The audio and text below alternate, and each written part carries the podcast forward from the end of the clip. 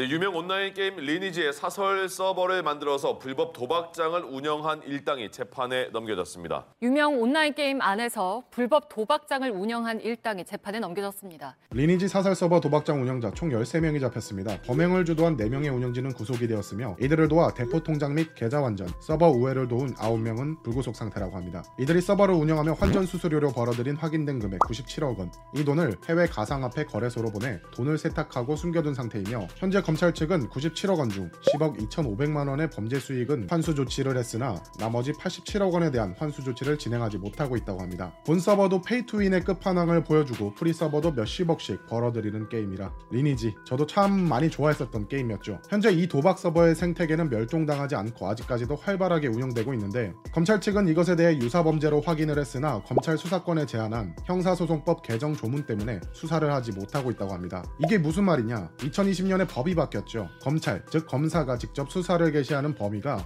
6대 범죄로만 한정이 되었기 때문인데요. 부패 범죄, 경제 범죄, 공직자 범죄, 선거 범죄, 방위 사업 범죄, 대형 참사 범죄, 이번 불법 사설 도박 서버에 대한 범죄 유형은 그 어느 곳에도 해당하지 않습니다. 프리 서버 운영에 대한 범죄는 저작권법 위반이죠. 그러니 검찰이 직접 수사할 수 없고 경찰이 움직여야 하나 신고자나 고소자가 없는 상황에 경찰이 움직인다는 건 말이 안 되는 경우입니다. 이에 검찰 측도 환수 가능한 범죄 수익이 확인된 사안은 검찰의 수사권이 없는 죄명이라도 예외적으로 수사 개시가 가능하도록 법령이 개선돼야 한다고 밝혔습니다. 이러한 프리 서버는 여전히 쉽게 많은 커뮤니티 사이트에서 홍보가 되고 있습니다. 리니지뿐이 아닌 여러 게임들이 홍보가 되고 있는데요. 이전 메이플 스토리와 리니지 프리 서버 운영 경험이 있는 분들에게 이런 불법 서버들은 도대체 어떤 식으로 운영이 되고 있는지 자문을 얻어보았습니다.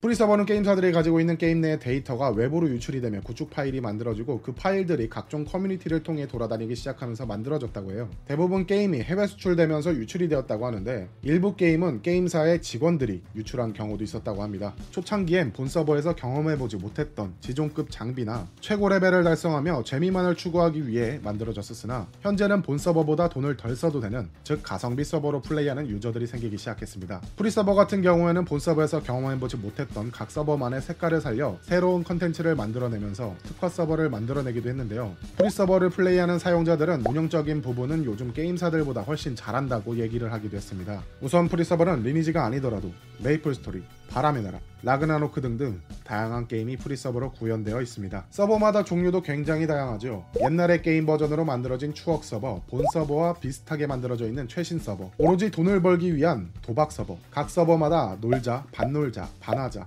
하자라고 지칭하며 홍보를 하는데요. 놀자와 하자의 차이점은 경험치와 아이템의 배율이었습니다. 놀자일수록 쉽고 빠르게, 하자일수록 본 서버와 비슷하게 배율을 조정하는 거죠. 그럼 도박 서버만 아니면 그냥 재미있게 즐길 수 있겠네요. 라고 질문을 드려봤습니다. 하지만 꼭 도박 서버가 아니더라도 운영자에게 일정 금액을 지불하고 고급 아이템을 얻는다거나 특정 편의 기능을 제공받는 서버들이 존재합니다. 보통 대규모 프리 서버는 여러 명의 운영자들이 일정 기간 동안 서버를 오픈하고 기간이 지나면 서버를 초기화하는 방식, 즉 시즌제로 운영합니다. 시즌이 끝나면 새로운 이름으로 서버를 다시 오픈하고 이전 시즌에 있었던 유저들과 새로 오픈된 서버처럼 홍보를 하며 신규 유저들을 불러 모으고 이전 시즌에 일정 금액을 쓴 유저들은 특전을 주기도 했습니다. 딱 여기까지의 운영 방식이라면 내가 직접 참여하며 육성하는 그 시절의 RPG 게임을 즐길 수 있으나 도박 서버는 여기서 몇 가지가 더 추가됩니다. 실시간 방송을 통해 배당률이나 게임 상황을 알 수 있었고 게임 머니를 카지노의 칩처럼 활용하며 투견장 혹은 경마장, 홀짝 주사위 등 다양한 도박 시스템이 자리하고 있으며 NPC를 통해 티켓을 구매하고 그에 맞는 게임 머니, 배당금을 받을 수 있죠. 그리고 일정 이상 게임 머니가 모이면 환전 NPC를 찾아가 현금으로 교환을 하거나 혹은 현금을 게임 머니로 교환할 수 있는 시스템이 존재합니다. 운영자들은 대부분 대포폰 혹은 SNS를 이용해 유저들과 대화를 했고 해당 유저의 주민번호와 계좌번호, 연락처를 모두 알려준 유저에게만 환전을 해줍니다. 그리고 환전 수익은 당일 해외 암호화폐로 전송합니다. 돈 세탁을 위해서죠.